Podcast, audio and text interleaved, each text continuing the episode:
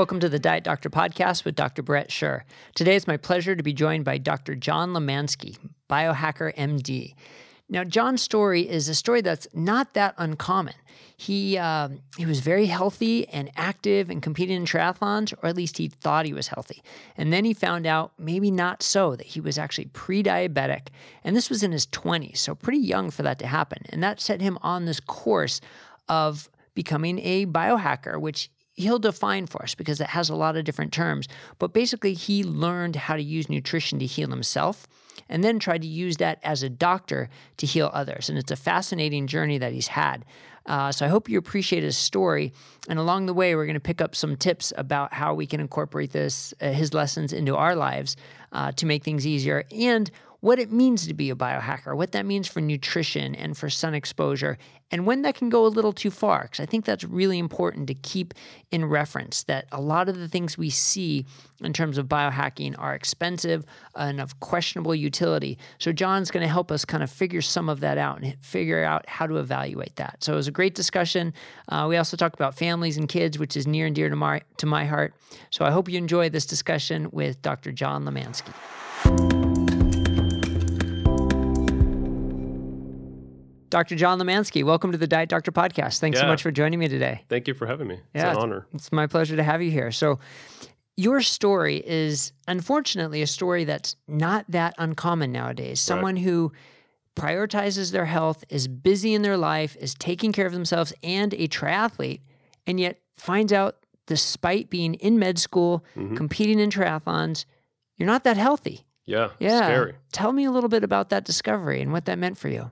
Well, like you said, I mean, it wasn't a weight issue with me. It was a question of I'm following what the guidelines are in terms of dietary. I'm exercising probably more than I should be. And, you know, I'm relatively thin. And yet the question is, uh, I checked my lab work, and, and the lab work was hemoglobin A1C, fasting insulin, and obviously just your basic uh, chemistry. Found that my insulin level was very high um, my hemoglobin A1C was relatively normal, but still I was showing signs of insulin resistance just based on uh, my fasting insulin score. Yeah. And so the question to me was, as a medical student, I think I know everything. You know, I'm young, I'm healthy, I'm doing all the the right things that I've been told, and yet these labs are not showing, are not reflecting that. And that was pretty scary. That was pretty eye opening to me at the time. So I wanted to see, well, why is this? What, what, can it be? Is it genetic? Is it dietary? Am I exercising too much, which could be a possibility? Um, and really got led down the path of no, it's actually what I'm eating that's driving most of, of these lab abnormalities. And it was beyond just the lab abnormalities; it was also how I felt. Mm-hmm. And so I'm sure you can remember back when you were a medical student, but um, you know, you're always tired and you th- think, well, it's probably because I'm studying all the time. Right. But that never got better. And it, it was a question of how can I be so exhausted all the time? And yet, you know, I'm young, I'm healthy, I'm fit. Um, and there must be an answer to that question. So, what were you eating at that time? Was it the the standard American diet? Was it processed foods and chips and sodas, or was it healthy whole grains and fruits, or like yeah. what was the mix? No, there? it was mostly healthy whole grains, a lot and of fruit, quote unquote healthy, healthy right? A lot of quinoa, you know, yeah. pasta, bread, uh, a lot of fruits, a lot of vegetables. Really, no fast food. So it okay. wasn't a fast food. It wasn't processed food. Maybe you know, kind of your uh, healthy processed food. Right. So your whole foods kind of um, processed food that you think is healthy, but is not. Right. Because it's still, if you look at the container and you look at the ingredients, I mean, most of the ingredients are going to be some form of sugar initially. But you know, very little protein. So I was more in the kind of pescatarian mm-hmm. or uh, not too much protein and essentially no fat. And if I was eating fat, it was from you know olive oil, olives, things like that but otherwise i was pretty much a void of fat and this was in your 20s yeah. basically in medical school mm-hmm. so uh, that's what i think so interesting for you it seems like it's much earlier than the average person we've heard of this happening correct to. Correct. Yeah, so maybe there is a genetic component to it to suggest when it's going to affect us. And for you, it was earlier, but that kind Correct. of diet certainly can affect anybody at any time. Yeah, and I think also you have to take into account some of the other factors at that time. So mm-hmm. obviously studying, being up all night, so right. stress response to being in medical school, being up, you know, uh, the stress of that also was probably playing a role. Now that I look back, but um, I still think you know genetically and, and dietary was the the main cause of, right. of that. And this was like 15 years ago. Yeah. And so from there, was your first intervention a ketogenic diet to help reverse that, or did you have No. steps along the way? So there wasn't much information about keto at Yeah. that time. I mean, it was Right. quite a long time ago. Um, Atkins was kind of in that rebirth phase at the time. Uh, started reading about Atkins. I had known a few people who had tried it. You know, had great weight loss success. Um, I was a biochemistry major in in college, and so going back to the biochemistry and understanding okay, how are you actually processing the macronutrients? What's the process that's actually happening? Atkins seemed to be a little bit more in the line of okay, this is going to be healthier just based on simple biochemistry. Um, I didn't like so much the the amount of protein that I was consuming based on that. If you remember, I went from pescatarian, really like 30 grams of protein maybe a day, Wow, so pretty light on the pretty protein low. pretty pretty high on the exercise, and so Mhm. that probably was not a good combination. Um, but going to much higher levels of protein, I didn't feel as good. Um, and then just kind of researching, going to PubMed, going to the library at the time. You know, Google wasn't uh, a big search engine like it is now, and looking at the the research studies that were out there at the time about keto, it just uh, made more sense from a physiological level. So I started kind of transitioning into more of a ketogenic, uh, low carb, I would say initially, um, because I still do like vegetables. Um, and then as time has progressed, and now we have ways of really measuring, you know, blood ketones, breath ketones, uh, glucose much easier. Um, I've kind of transitioned into going into ketosis quite exclusively, and then maybe coming out once in a while, um, but doing more of a low carb. Yeah. Yeah. So it's a process I think like most people experience. It's not get it right the first time.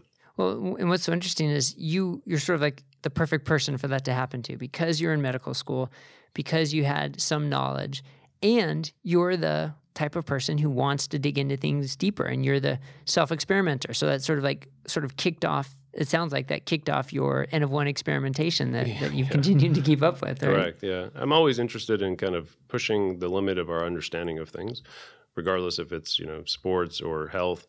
Um, so yeah, I agree. It's probably a perfect match in that sense. Right. Yeah. And then to talk about your your medical career. So from there, Yep. you went to be a hospitalist in Mississippi, like Correct. the the heart of the obesity and diabetes epidemic. And I'm sure you just saw some horrendous things in the hospital that could have been prevented but weren't. Correct. Yeah. So I did internal medicine, and um, my goal. I was young, idealistic. I thought I would change, you know, the world uh, in terms of health. Um, I had this understanding of what it could do for me, just on a, uh physiological level, and I had an understanding of what other people who were using it were experiencing in terms of, you know, getting off of diabetic medications, blood pressure medications.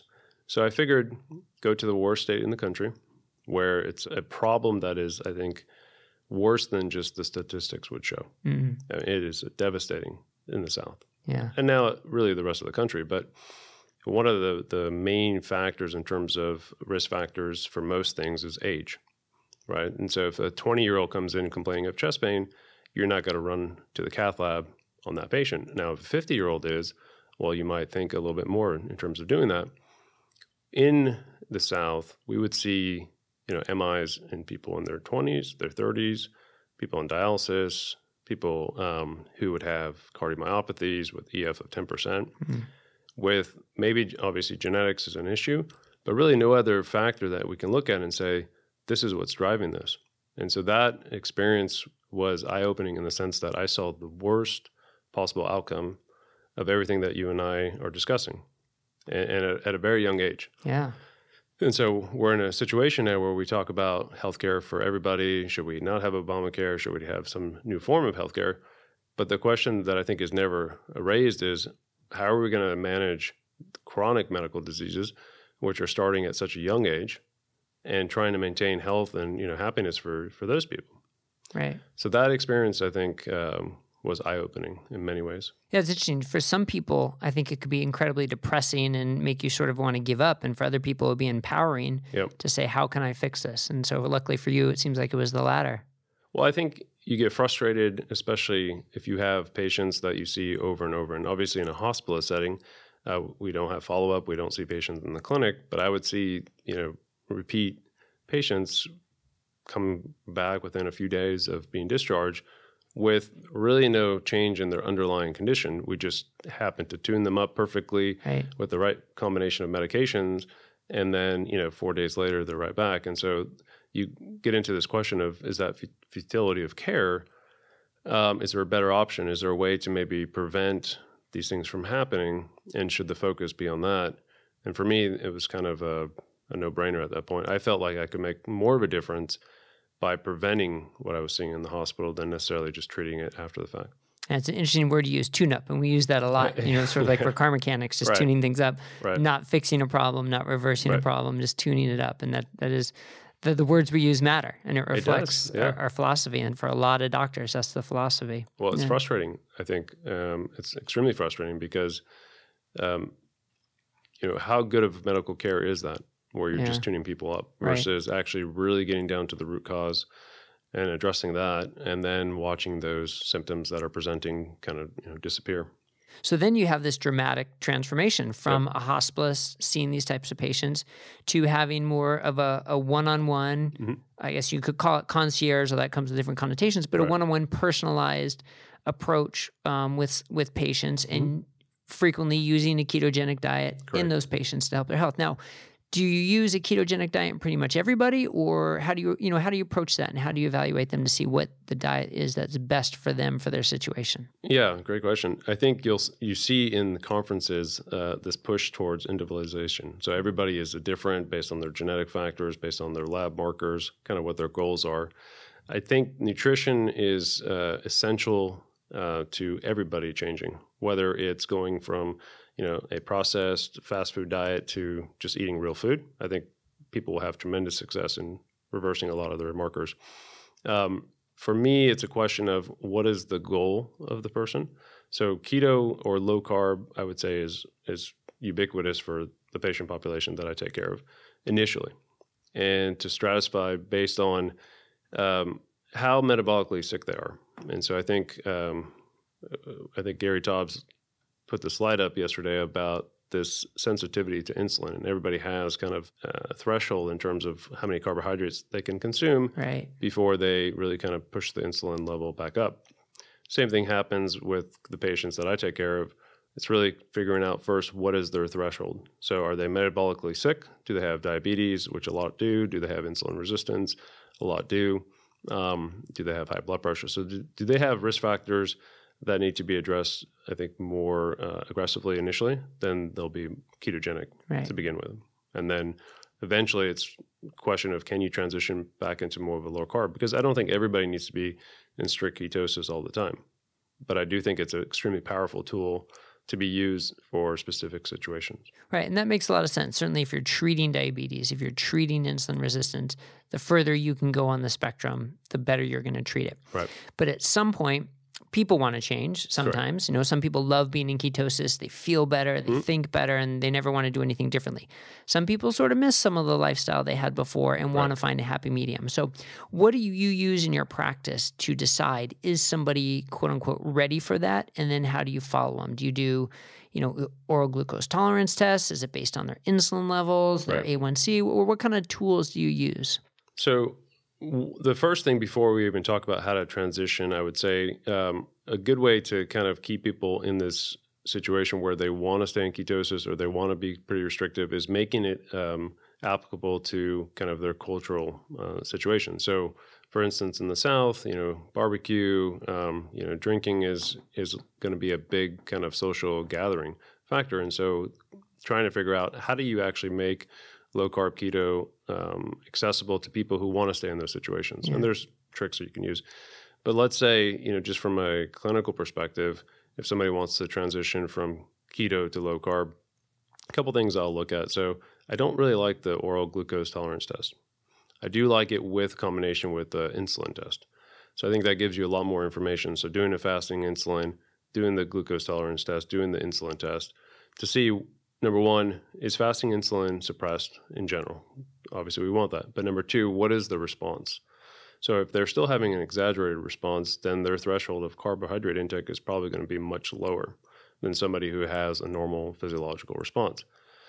So using that, obviously using metrics like hemoglobin A1C is important, blood pressure measurements, um, you know, ESRP or high sensitivity CRP, things like that.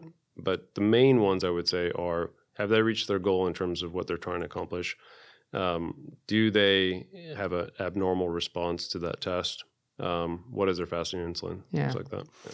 And so a lot of people will say, I want to be ketogenic to lose weight. Right. And once I hit my weight goal, okay, I'm I'm all right and I'm going to back off a little bit. So what's your thoughts on weight as a metric versus some of these other metrics you mentioned? Yeah, I hate weight as a metric. it's probably the, one of my biggest pet peeves. I tell people weigh themselves one time initially, um, and I prefer things like DEXA scan or you know Bod Pod to get an actual uh, BMI or lean body mass perspective. What's the visceral fat? Um, because that to me is much more important. We're looking at getting rid of visceral fat, obviously some subcutaneous fat, fatty liver disease. We're looking at trying to reverse those things. So I tell people, you know, weigh yourself initially and then don't weigh yourself for a month. Inevitably, I find that most people come to keto because they want to lose weight. Mm-hmm. That's the number one driving factor, and it makes sense. But most people, as they transition and they start noticing things are getting better, so you know their joints don't hurt, they don't have headaches, you know they're not frequently hungry, they're sharper, they're more cognitively sharp. Inevitably, that becomes really the driving factor, I think, for most people to to want to stay right? Um, or at least to kind of transition in and out. Um, so, but in terms of answering your question, you know, everybody has a weight goal that they want to get to. I use body fat percentage as a better metric, and I try to encourage the people I take care of to use that as their metric. Right. You know, how is your visceral fat uh, responding to what we're doing? How is the body fat percentage responding? And so, if we get down to the goal body fat percentage, visceral fat is gone, lab markers are uh, back to normal then yeah, I think it's a, a very reasonable question to say, well, let's um, try some different things. Let's expand your carbohydrate. You know, I think Andreas showed very nicely that you know in the ketogenic community, we also have given carbohydrates a bad a bad name, and they're not necessarily bad. Um, you know, obviously, highly processed um, ones are going to be detrimental to our health, but yeah. incorporating healthy vegetables, I think, is a perfect a way to kind of transition. Right, diet, diet's a tool, and you yeah. got to use the right the right diet for the right job. Basically, that makes mm-hmm. sense. And then, of course, when we talk about the food we eat, we also have to talk about the timing of we eat right. of eating and kind of what we don't eat. So, time restricted eating, intermittent fasting gained a lot of popularity, although right. it's something that's been around forever, basically. right. Um, so, what what's your stages of helping people using that to benefit their health? Yeah, uh, you know, we like to make the old uh, or old new again, and we take concepts that I think have been used for uh, generations, and then bring them back and say, look at this new thing. But you know, ancestrally, I mean, it, it's how we essentially lived. Taking somebody who's on a Western diet and saying, okay, we're going to get you into ketosis, we're going to fast for five days. You'll probably lose that person for the rest of their life. They're never going to do that again. Yeah. So initially, I think my approach is change your diet. So change it from what you're eating to low carb to keto. Get adapted, get fat adapted, actually make the enzymes that you need. And then start incorporating some other factors like time restricted feeding, intermittent fasting, um, you know, longer term fast, because I think that's an extremely powerful way of really suppressing insulin. Um, plus, I think there's a lot of people who will reach a threshold where they just cannot break through that kind of plateau. And incorporating something like uh, intermittent fasting tends to help tremendously. Yeah. You know what's so interesting is people talk about their stalls or their plateaus, mm-hmm. usually again with weight. Right. But we can say this, see the same things, whether it's hemoglobin A1C or glucose tolerance. Correct. And fasting seems to work for that as well. Correct. Yeah, yeah, and it makes sense because you're really, again, going to the root cause, which is insulin being elevated so really trying to suppress that as much as possible. Plus, uh, what I find interesting at this time is that the research that's going on to kind of support these uh, claims is also, you know, extremely powerful. So looking at studies that show that you actually need to have periods of time where you're not eating to activate enzymes needed to do beta oxidation. So it makes sense that you're actually going to be able to deplete your glycogen store to some degree start beta oxidation. And so, you know, we use obviously people use weight as a metric, but that's the reason is you're actually going to the underlying cause and addressing it. Um, and for most people, I think it's pretty simple to do a intermittent fast, especially if you do it, you know, early dinner, late breakfast. It makes perfect sense for most people to be able to do that. Yeah. One of the interesting concepts about intermittent fasting um, or time restricted eating and the body's natural circadian rhythm is right. to try and do them in tune. But what I find is that goes against sort of our social constructs. Right. Like the traditional intermittent fast is to skip breakfast or have a late breakfast and then have dinner because that's what fits more with our society. You want to have dinner with the kids and the family, dinner's a social outing. But it seems like our circadian rhythm would say the other way. Yes. We should have the breakfast and skip the dinner. So, how do you balance that with your patients? Yeah, that's a great question. And um, I think Marty Kendall down in Australia is doing a lot of independent research about the timing of food. And his argument would be that, yeah, you actually, from a physiological perspective, should be eating breakfast as your main meal. Um, the way that I kind of make the argument is you're giving yourself a period of time where you're not consuming calories. Um, for me, I do it this way where I eat dinner and then during the day I don't eat much. And I do it because I want to have dinner with the children. Yeah. So I think in the in the big scheme, in terms of all the different things that you're going to do to improve your health, if the timing of your main meal is really the deciding factor, then I think we've probably gone overboard. Um, so I would say, uh, and I know I'm kind of hedging on this question, but um, I would say if it's going to allow you to do it and dinner is the best way because you want to have family interaction, then I would do it that way. If you don't have that, let's say you're you know single or you have a girlfriend or you don't have this kind of idea that you have to eat dinner as a family, then yeah, I think eating in the morning is perfectly fine. Yeah, and I don't think that's a hedging answer. I mean, I think that's a great yeah. answer. You don't want perfect to be the enemy of good, basically. Right. right. And even if our, our insulin sensitivity is worse in the evening because of the circadian rhythm, the main goal is having the space between between your meals. Correct. And whatever it needs to accomplish that is the good. And then if you can do perfect, great. If not, you make it fit into your life. Yeah. And interestingly enough, too, I think um, for people who are, are kind of type A and, and have to do a lot of work during the day, I find myself personally that if I eat a very heavy meal for breakfast and make that the main meal, I'm actually quite lethargic for a good portion of the morning, which is when I do most of my work. Right. So I find it for me, because I'm fasting most of the night, um, you know, I have high ketone levels. I feel very, very sharp when I wake up. I know I sound monotone, but this is me being sharp. so, um, uh, but this is me awake, and and so for me it works well in that sense. And a lot of people that I work with, they're also, you know, pretty active in the morning, and so it works well for them. Right, that makes a lot of sense. So now you've you've been known as a keto hacker and a biohacker, and biohacking is a term that gets used quite a lot lately, and it has different connotations for different people and it can mean a lot of different things. Some not so uh, pleasant, to be honest, and some pretty basic. And a lot of the biohacking I hear you talk about seems rather simplistic, but I want I want to hear you kind of define how you see the term biohacking and how you use it to help yourself and your patients. Yeah, great question. Um, so I define biohacking as making the environment work for you instead of against you which is pretty simple concept. You know, I think on one extreme you have biohacking, which does have a bad connotation in a way because some people are maybe pushing it a little bit too far, injecting themselves with you know isotracers or, or doing uh, stem cell injections, which maybe don't have the scientific backing um, yet. But on the other hand, there are simple lifestyle modifications that are still, I think, to be considered biohacking and those are the ones that I focus on. You know, you and I as clinicians will talk to our patients about diet and exercise, but I don't think we necessarily, and I don't want to speak for you, but we don't necessarily go into depth in terms of what that means. So we'll just say, you know, kind of blanket statement, okay, make sure you do diet and exercise, but what does that actually mean? What are some of the simple, uh, cost effective, really, lifestyle modifications that you can do, which actually, from a biohacking standpoint, um, impact your health tremendously? Right. probably even more so than maybe some of the more extreme um, kind of forms of biohacking.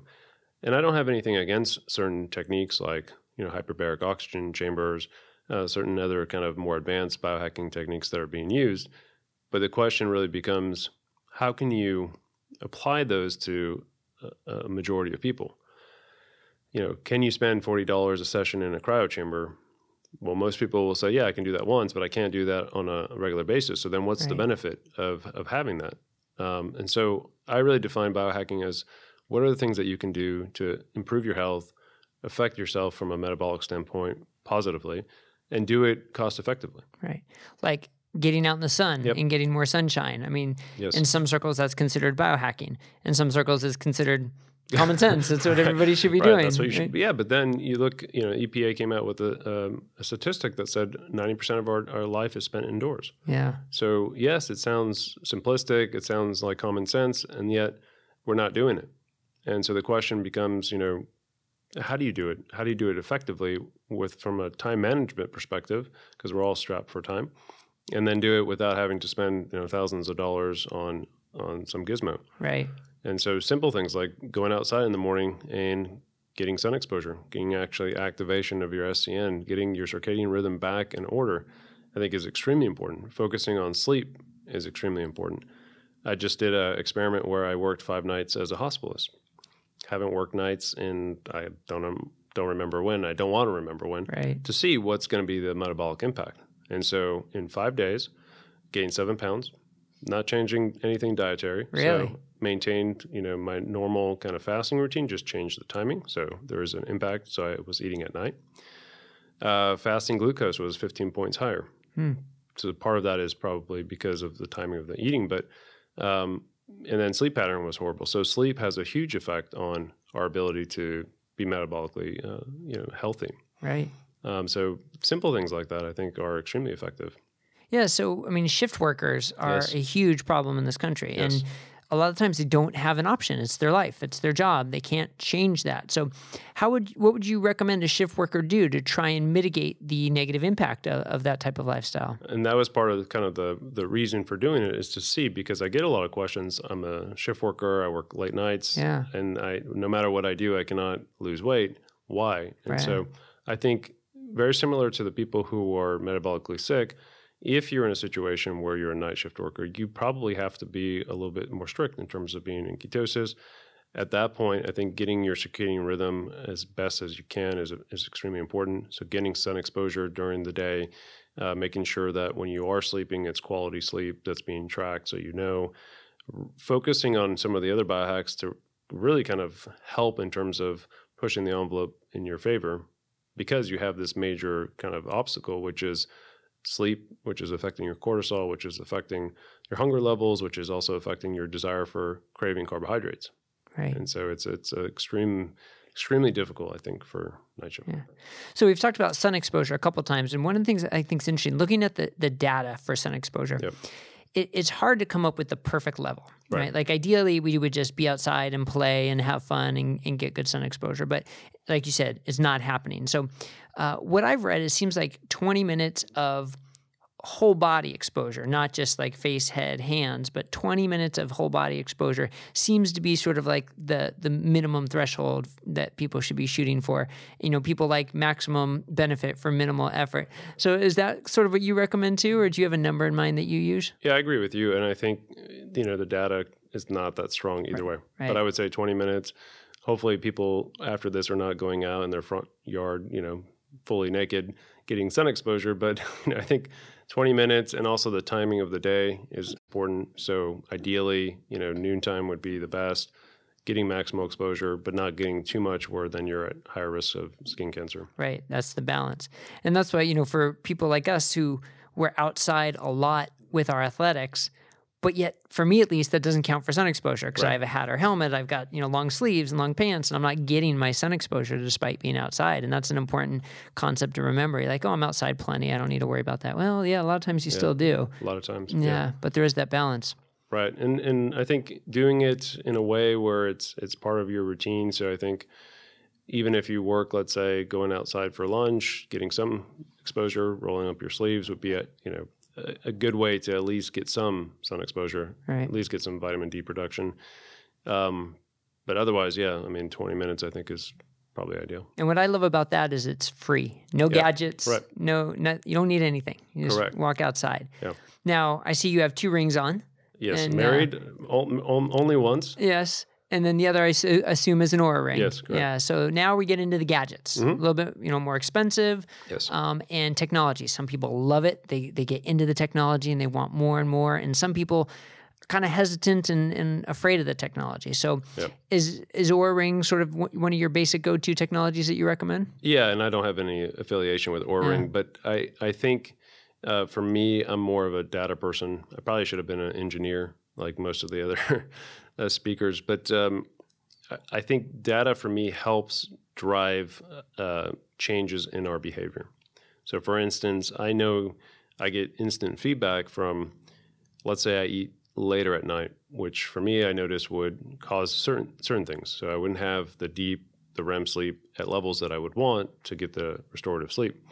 I would notice that my resting heart rate would take a lot longer to come down, which makes sense. Mm-hmm.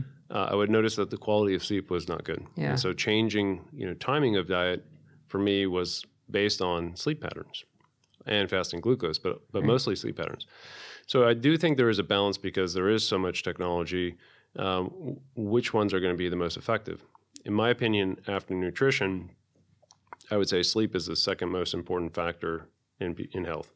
Um, whether or not that's science based or not, um, just my clinical experience, that's what I've noticed. So I think yes, there's a cost associated with it, but the amount of feedback that you get to me is tremendous.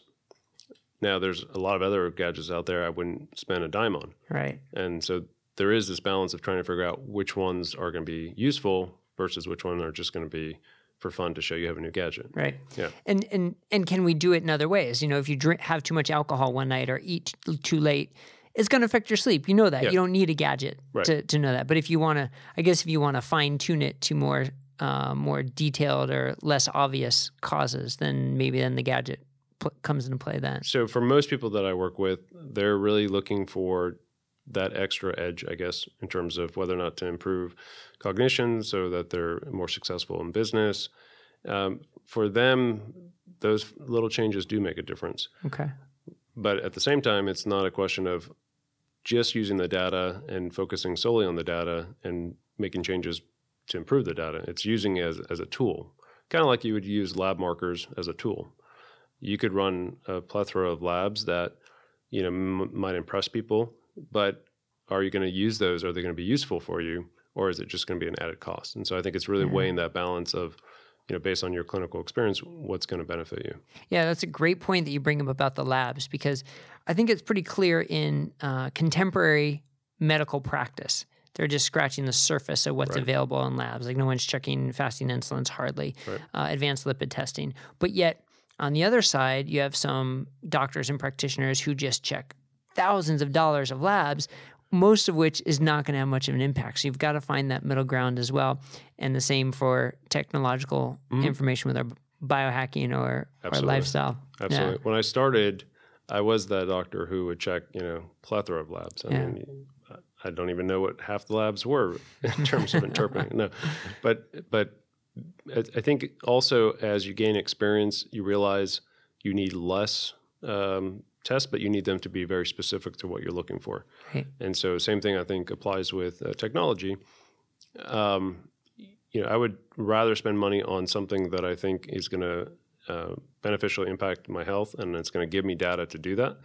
But I wouldn't spend money on something that I think is just uh, you know another gadget. Right like simple sleep hacks could be yep. just a eye mask and right. you know 10 bucks for an eye mask and, or less. And you don't need the multiple hundred dollar tom brady smart pajamas for your sleep hacking. I'll take one but no. Yeah, yeah, yeah.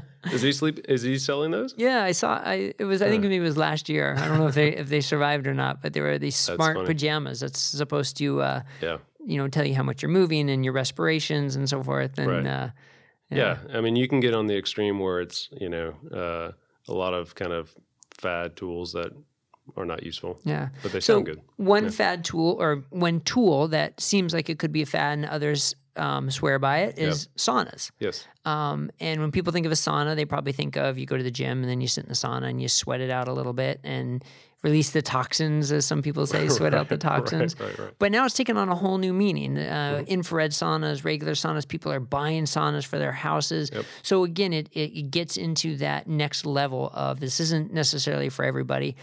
But is does the science back up the investment? And some people clearly say yes. So I'm curious to get your opinion on that. So it depends, I think, on what your your goals are. So in terms of most of the science that's come out on sauna, it's from Scandinavian, from mostly from Finnish uh, countries, but that data is really looking at cardiovascular health. for the most part. And and there are some other studies that look at kind of impact on cortisol levels, on fasting insulin, on heat shock proteins. So there is data that's coming out, and I think one of the exciting things about the biohacking uh, kind of world now is that a lot of research is being done to really find out is there actually a basis to this. And the studies that look at cardiovascular health are, are in my opinion, are pretty impressive. Um, it, does that merit a you know four or five thousand dollar investment? Probably not for most people. Yeah. Again, going back to cost and cost being cost effective, I think most people have a gym membership. Whether they use it or not is, is a different story. But most gyms are going to have a sauna, and so you had asked me a question before we got online as far as biohacks, and the way I look at it is: number one, is it going to be effective? Number two, is it going to be safe? Are there any you know downsides as far as doing it? And then, is it going to be applicable to people? I think when you look at sauna, um, is it effective? I think it's effective. Uh, I think in terms of a lot of people I work with, really focusing on getting their fasting insulin as suppressed as possible. Sauna helps with that. Does it? Yep. So it increases a couple things, but it increases uh, insulin sensitivity in the skeletal muscles. And so if you can actually impact insulin, and fasting glucose, can you impact them metabolically? And I would say that you can. Yeah. Is there a downside? Is there a risk involved with it? Sure, for certain people, if you're elderly, if maybe you have some cardiac arrhythmias, you get dehydrated, sure. But in general, I would say it's a safe modality that has been used for you know centuries. Uh, and then is it applicable? And I think for most people, if they use a gym membership, they can go to their gym sauna. They don't have to have a huge cost, cost expenditure for that. Um, and it, it helps, I think, for a lot of people who use it. Now, I'd hate for someone to hear that and say, like, oh, I don't have to worry about my nutrition. I just have to go No. hit the sauna and improve Right. my insulin sensitivity. So I'd imagine the impact it has is a, a fraction of what it would be for nutrition or fasting or time restricted eating. So it would be, Yep. again, taking someone at the good level and trying to get them to a little bit higher level. Correct. Yeah. Perhaps. Again, in pretty much any talk that I give, I will say nutrition is. I hate to use the uh, image of a pyramid just because it's been butchered. The food pyramid has been yeah, butchered. but uh, we'll call it the you know keto hacking. I don't know uh, uh, pyramid, but the base is going to be nutrition. Yeah. and and obviously, you're in my experience. Low carb keto is going to be for the majority of people. Then it's really getting to that next level in terms of optimizing your health. You know, a lot of people I work with are are interested in living longer, but they also want to live longer, uh, healthier. They don't want to be dealing with chronic diseases. right. And so for those people, implementing certain biohacks like that um, can help take them to kind of their optimization of what they're looking for. Yeah. And and to get back to the sauna though, when you said the outcomes have been for cardiovascular health, is it mostly sort of endothelial health and vasodilatation and Correct. Okay. So that most of the studies have looked at those two specific things, Right. and then mortality and morbidity, which I know you can play with statistics, but um, that's really the focus of most of the, the research. Interesting, but I can't imagine it shows a, a, a mortality difference for sauna use. No, Yeah. because it's such a short right. study. And so, if you were going to recommend somebody use the sauna at their gym, since it's there, Yeah. Five minutes, ten minutes, is there a threshold? So 19 minutes is the threshold. Okay. apparently. So 19 uh, minutes, four times a day, is really kind of the maximal benefit from that versus the trade-off of Yeah. you know diminishing returns. Okay. All right. Interesting. Interesting. Yeah. I mean, the when new technology comes out like that, I think it's so interesting how to in, how to interpret the science and how to incorporate it to see if it works for people. And I like your philosophy. Does it work? Right. And is it safe? Is there a downside? That's always a very important question. And then is it accessible? And something like infrared saunas, I would not recommend people run out and get them. No, no, uh, not not at all. But I, but something like a you know the question also is do you get more benefit from an infrared sauna versus a dry or wet sauna? Mm-hmm. I would say the heat is going to be the most important thing, raising your core temperature. There are some added benefits from infrared, um, but again, is it worth the four thousand dollar investment? I would say most people would say no. Right. But in biohacking circles, that's what a lot of people are promoting. Sure. These uh, these amazing technologies that are, are sort of out of reach for most people. Right, which Yeah. doesn't make sense. Yeah. Well, we've talked a lot. Uh, we've touched on a lot of topics here, and I want to just touch on one more thing because uh, you're a big family man, Yes. and and I really appreciate that personally, and I'm sure a lot of our listeners do as well. But you're taking a little bit different approach on how you're raising your family and living your life. You're taking sort of a nomadic approach to things. Yeah. Yeah. Tell tell me briefly about that. I've always uh, been a big traveler. I mean, I've traveled uh, all over the world. I was fortunate enough um, to be raised by parents who love to travel, and um, I want to have my children have that same experience. So I think in a in a time where, especially in the United States, we're so polarized, uh, we see things extremely different. Um, I think you can learn a lot about our country, but also about people um, by being with them in different experiences, by learning, you know, what's kind of driving their understanding of politics or religion or health, and showing how different parts of the country are going to experience a low carb or ketogenic uh, diet differently based on resources, based on socioeconomic status, right. um, based on culturally. So obviously, people in the South are going to have different cultural norms than people in the Northeast, and, and yet we can all do um, some version of low carb or keto, but a little bit differently. And I want to show how that's possible, and maybe educate more people along the way. That's fantastic. Yeah. So you're just starting your journey now. yeah. Right? So next month we'll be going. We're starting in Puerto Rico. Uh, we had a really good experience there, and so um, we're starting there, and then we're going to travel up East Coast, over probably north and uh, down the West Coast, and then in the middle of the country, and then fingers crossed, but maybe do that in Europe afterwards. Fantastic. I mean, that's such a unique experience. And we'll see. I mean, it sounds good. Call me in a month and ask me how I'm doing. Yeah. Um, but yeah, I think it's very easy to get stuck in kind of the daily routine. And uh, you and I kind of talked about this. And right. But then the question really becomes: Are we exposing our children to different cultures, to different experiences? I think if we can do that, we will be better off as a nation. We'll understand each other better. Hopefully, we get away from kind of the um, political swings that we're seeing. Yeah. And, and transitions like that and travel like that can be tough on health and nutritional routines because we can talk about routines in a negative side, but we can also talk about routines in a positive side that you you're able to take care of yourself better with sleep habits and nutritional habits. So it'll be interesting to see how you how you come up with more hacks for that. And uh, yeah, luckily I've been traveling for you know quite some time, and so I've come up with hacks for myself. But it's a different story when you have three little children who are you know hungry and right. want something different than um, boiled eggs and you know uh, an avocado or something. Right. So it's definitely an experience, but it's also a way to show other people who are were uh, dealing with uh, children and maybe how to actually transition them over to more of a low carb um, version. I know that's a big struggle for many families. Right. Is they are car- they are low carb, they've seen the benefits, but to transition their children, and they don't have to be ketogenic, but to maybe transition them over from the junk processed food. How do you do that? How do you do it when you travel? I think those are uh, topics that are always being brought up. Right. And the age of the kids matters too. I imagine yes. in teenage years it can get a little more challenging as yeah. you need to assert their independence. From... Right. We got to wait. We have to do it now before they're taller than we are. they're taller.